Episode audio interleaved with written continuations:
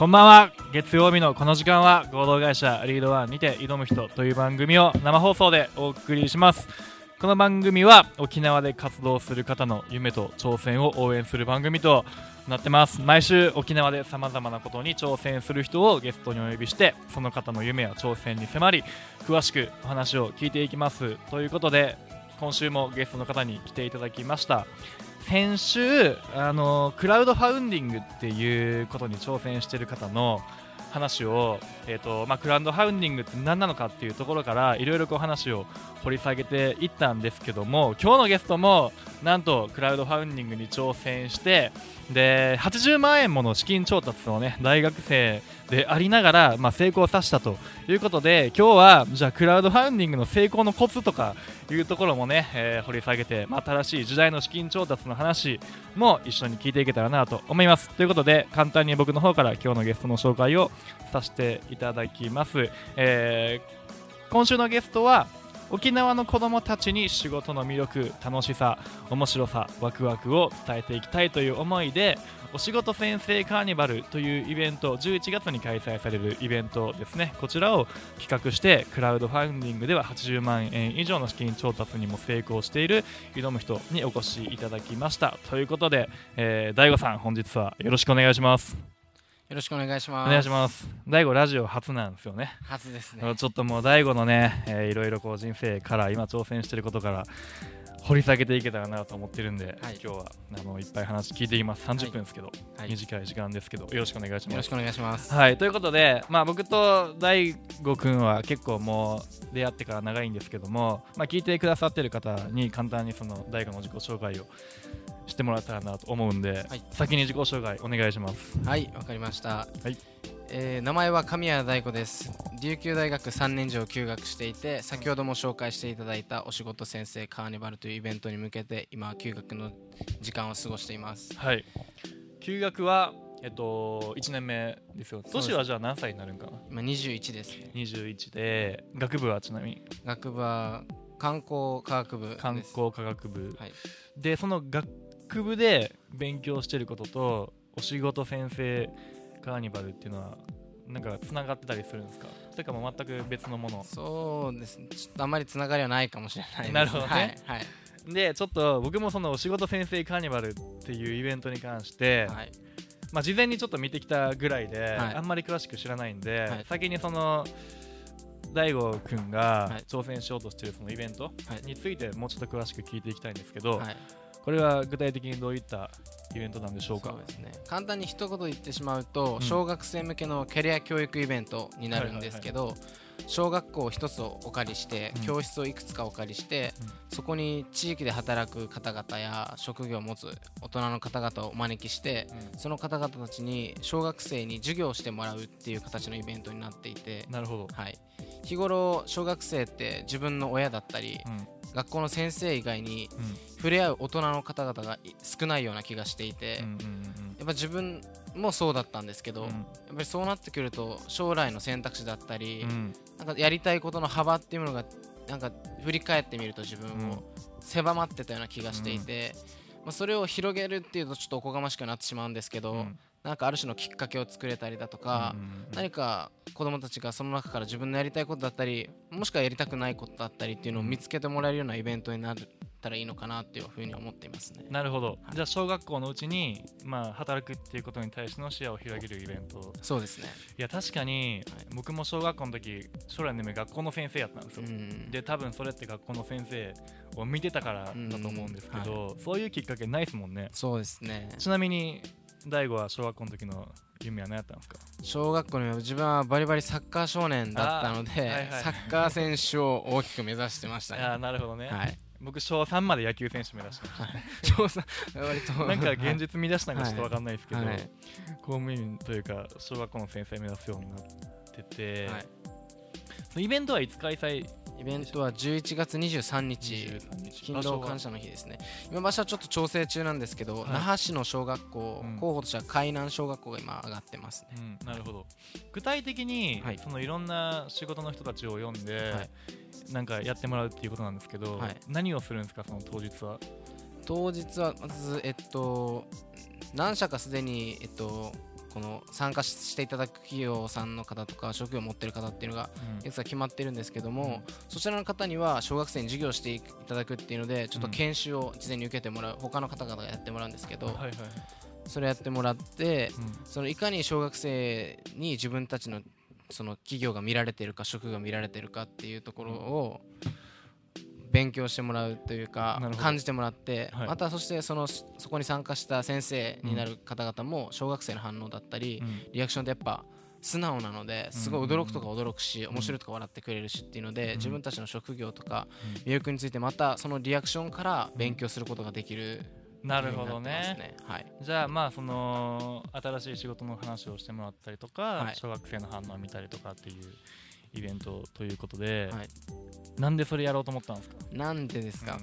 そうですね。まあちょっと自分の、えー、中学校にそれ遡るんですけど、はい、自分が通ってた塾が面白い塾で一番をすごい目指す塾で個別塾だったんですね、うん、地域にはなかなかなくて、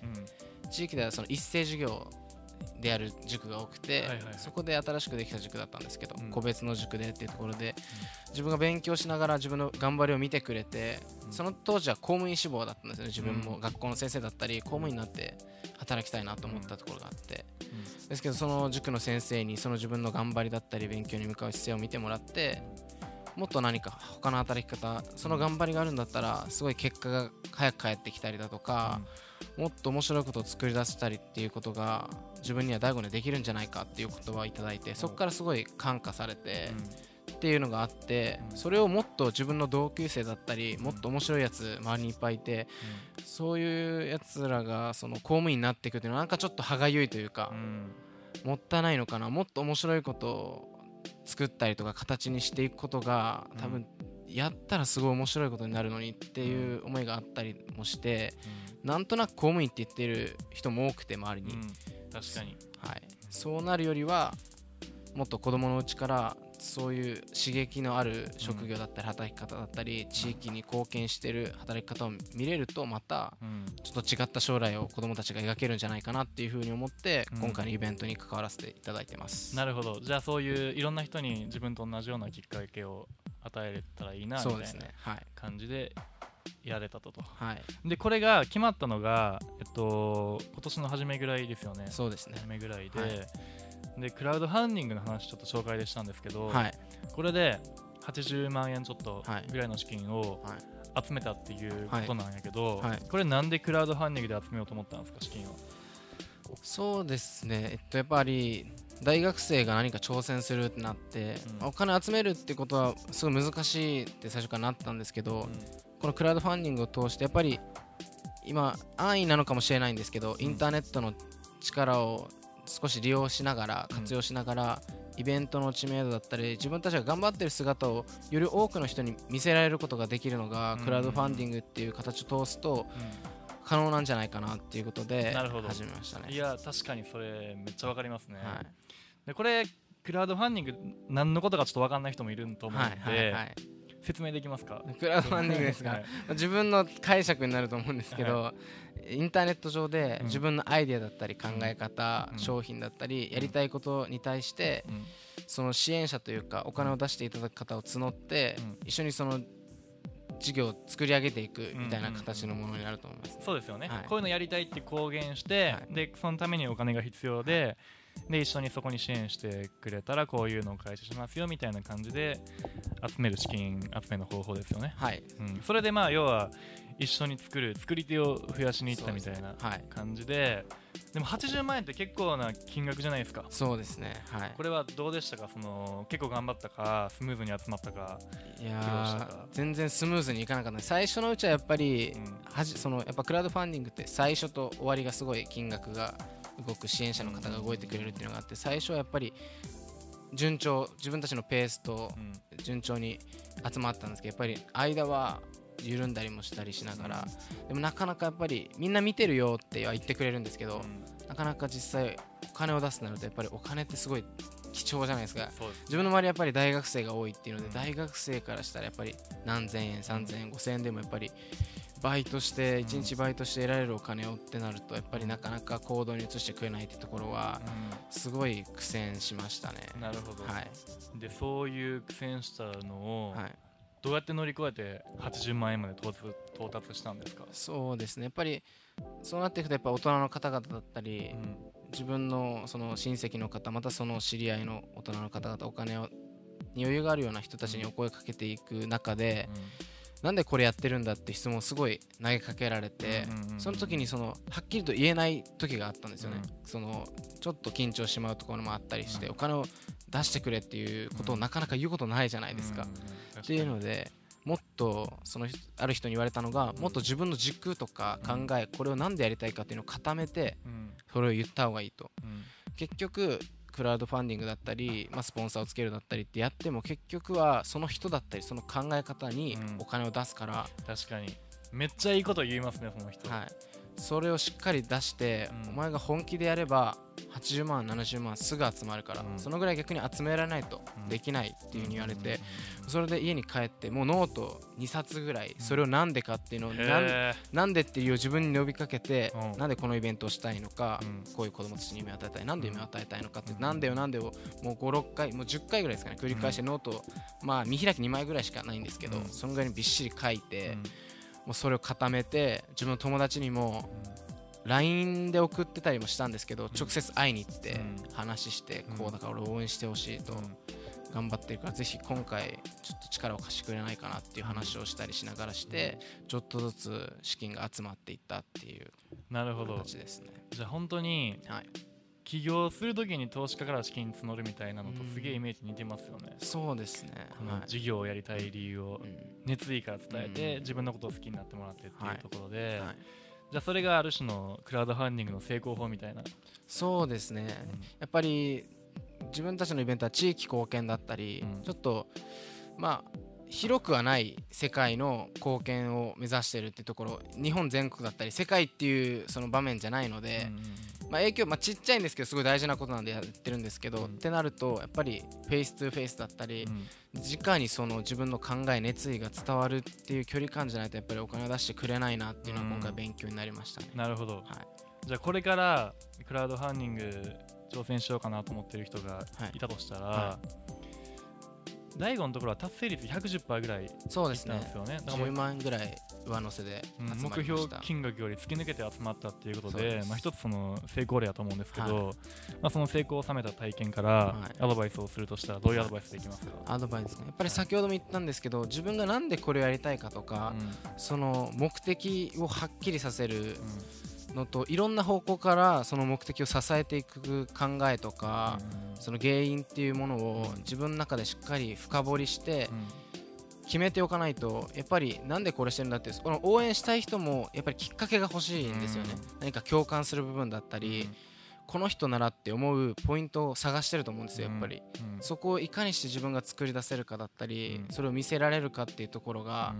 クラウドファンディングだったり、まあ、っていうよりもお金をいただくっていうことに対して、ポイントになってくるのかなっていうふうに思いますね。なるほど、はい、めっちゃいいこと言うな。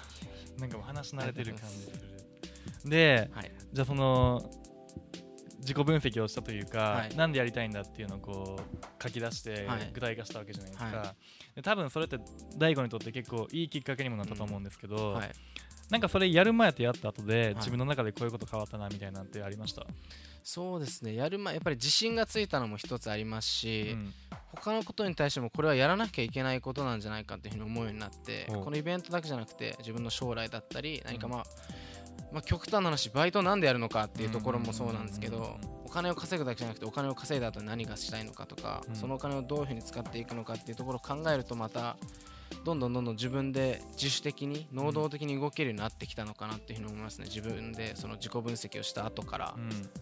なるほどね、はい、じゃあその、まあ、大悟もそうだし、はい、そこの仕事先生カーニバルっていうイベントを通して、はい、ま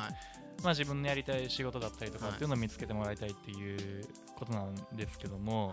さっき結構公務員っていうワードがいっぱい出てきたじゃないですか、で確かに僕も地元田舎なんですけど、和歌山の田舎で公務員目指して高校卒業まで勉強してたんですよ。大学法学部行った理由も、先生に公務員になるんだったら法学部有利だよって言われたぐらいで決めたぐらいなんですけど、はい、なんでみんな公務員目指すんですかねそもそも。ですね、まあ、沖縄だけじゃないと思うんですねやっぱりその、はい、県外の人もやっぱり公務員目指すのが多くて、うん、そうですね。やっぱりなんか安定してるように見えるというか、そのまあいい意味でレールが引かれていて、うんうん、自分のその給料だったり、その生活の水準っていうものがある程度確保されてる福利厚生だったりっていうものがあるのでやっぱり魅力的に見えちゃうのかなっていうふうに思いますね。わ、かりやすいです、ね、そうですね。わかりやすいですよ。はい。なんか僕の親は両方とも両親とも公務員じゃなかったんですよ。はい。で、多分いろんな苦労をしてきて、その上で僕に先生になった方がいいよとか公務員になった方がいいよってこう言ってきたのかなと思うんですけど。はい。あの自分のやりたいことを仕事にしていくっていうことで、はい、まあ、僕も何かのきっかけが大学の時にあって僕の場合は本とか先輩の影響で自分何したいんだろうなって考えた時になんか公務員じゃねえなってなって、はい、なんか沖縄来て自分で会社やってるんですけど、はい、その多くの人がもっと自分のやりたいこととか将来仕事にこういうのをつきたいなとかって見つけるためにはどうしたらいいと思いますか、そうですね。すごいいろいろ多分方法はあるのかなっていうふうに思うんですけど、うん、やっぱり環境を変えることはすごい大きなことかなって思いますね。本を読んだりっていうのはもちろんなんですけど、うん、その日頃触れる人関わる人とか、いる場所が変わるとその関わる人が変わってくるので、うん、影響を受けてくる人を変えてみるっていうのをいろんな人の話を聞いたりとか、うん、価値観生き方に触れると何か自分が憧れる生き方だったり働き方とか、これやってみたいなとか、うん、逆にこうはなりたくないなっていうのが見えてくるのかなっていうふうには思いますね。なるほど、はい、じゃあいろんな人に触れて、はい、いろんな話を聞いていくとい。いんじゃないかなと、はい、じゃあその DAIGO のそういう経験から、はい、今の高校生とか、はい、今の大学生も同い年ぐらいの人たちに何か伝えたいことあります、そうですねやっぱりその一度なんかすごいみんな急いでるような気がしていて自分は、うん、高校卒業して大学入って大学4年入ってまたすぐ就職働くっていうので、うん、そんなに急に社会に出なくてもいいんじゃないかなって休学して思うんですけど、うん、もうちょい立ち止まって自分が何がやりたいのかむしろ何がやりたくないかを探すと、やりたいものが見えてくるのかなっていうふうに思うんで、なるほどね、はい、休学って結構いいですよねそういう意味で。そうですね。どう休学して？休学その周りの休学してる人から聞いて休学やるなって言わない人がいなかったんですよね。やった人はみんなやった方がいいっていう,、ちょっとそのそのなんて納得はしてなかったんですけど、そういうんだったら周りにいないからやっちゃおうかっていう、ちょっと半分ノリな感じで休学に踏み切ったんですけど、間違いじゃなかったなっていうふうに今思ってますね、やっぱ周りからしたらなんで休学するのって感じだったんですか？そうですね。親にもちょっと最初反対されて、うんうんうんあんた親の世話にもなって自分まだ実家暮らしなんですけど、親の世話にもなってまだ1年伸びるなんてっていう、もうこれ以上面倒見きれないけどっていうふうに反対されたりとか、同級生にも「もう休学して何やってんの?」って言われたりするんですけど、いやでもすごい重要な期間重要な時間に自分にはなってるなっていうふうに思いますね。確かによく相談されるのが、はい、休学したいけど親が認めてくれないっていう人めっちゃ多かったですね、うん。はい、僕も休学する1ヶ月前までは、なんでみんな休学するのかなって思ってた側なんですよ、はいはい、でもうでもなんか普通に休学したら、はい、大学に行って就職するってなるとその就職先選ぶとかって決断しないといけない時期が来るじゃないですか、はい、でそれを後ろに伸ばせるなと思った時に、はい、休学すげえいいなと思って休学に踏み切ったんですけど、はい、いやまあ2年休学しなかったら僕多分全然違うことやってました、はい残りじゃああと半年ぐらいが休学期間あると思うんですけど、はい、その休学期間で何をしたいですか？そうですね。まずはイベントが11月にあるので、うん、そこまでしっかりその準備をしながらそれを作り上げていくっていうのが一つの目標とでもやっぱりイベントをその開催して終了するっていうだけでの休学じゃちょっと自分の中でもったいないと思っているので、うん、やっぱりいろんな本を読みながらいろんな人に会いながら、うん、またいろんなところに行ったりしながら、うん、そういういろんな価値観に触れて、自分の将来に向けて、いろんな価値観とか考え方を深めていけたらいいなっていうふうに思ってます、ね、なるほど、はい、それでもうじゃあ復学は来年の春ぐらいにする予定では予定はそうですね。まあもう1年するかどうかちょっと迷ってるところであるんですけど、うん、はい、でも本当休学したら大学生活が4年から5年になりますからね、はい、しかも大学行かなくていいし自由に1年間使えるっていうことで、はい、まあ、休学する上で一番良くないんが時間使い余して昼まで寝れるみたいなのはあんま良くないと思うんですけど、はい、なんか自分の道見つけるっていう意味ではすごいいいですよね。そうですね、はい。ちなみに将来の目標みたいなのあるんですか？将来の目標ですか、うん、ちょっと恥ずかしいんであんま言いたくないんですけどはい。まあその将来的にはやっぱ起業とか経営者として自分はちょっと働いて人生を送りたいなというふうに思ってます、ね、なるほど、はい、なんかどういうふうな業界でとかあるんですか？そうですね。今はやっぱりこの教育に触れてる部分で、うん、沖縄のそういう教育の部分を変えていけたりだとか、うん、っていうところを今は思ってます、ね、沖縄の教育に関わりたいと。はい。じゃあもし、はい、大悟が何年後かに起業して、はい、実際そういう会社を作った時に、はい、多分このラジオの音声っていうのがその時に使われるんですよ。そうですね。企業秘話みたいな感じで。思いを込めててそのためにこういうイベントをしたっていうね、はい。うん、じゃあもう忘れないうちにイベントの告知というか、はい、お知らせをしときますか先に。そうですね。はい。わ、はい、かりました。えまずイベントの名前が、うん、お仕事先生カーニバルで、うん、えー、日にちは11月23日、うんで場所は今のところ那覇市の小学校なので、はい、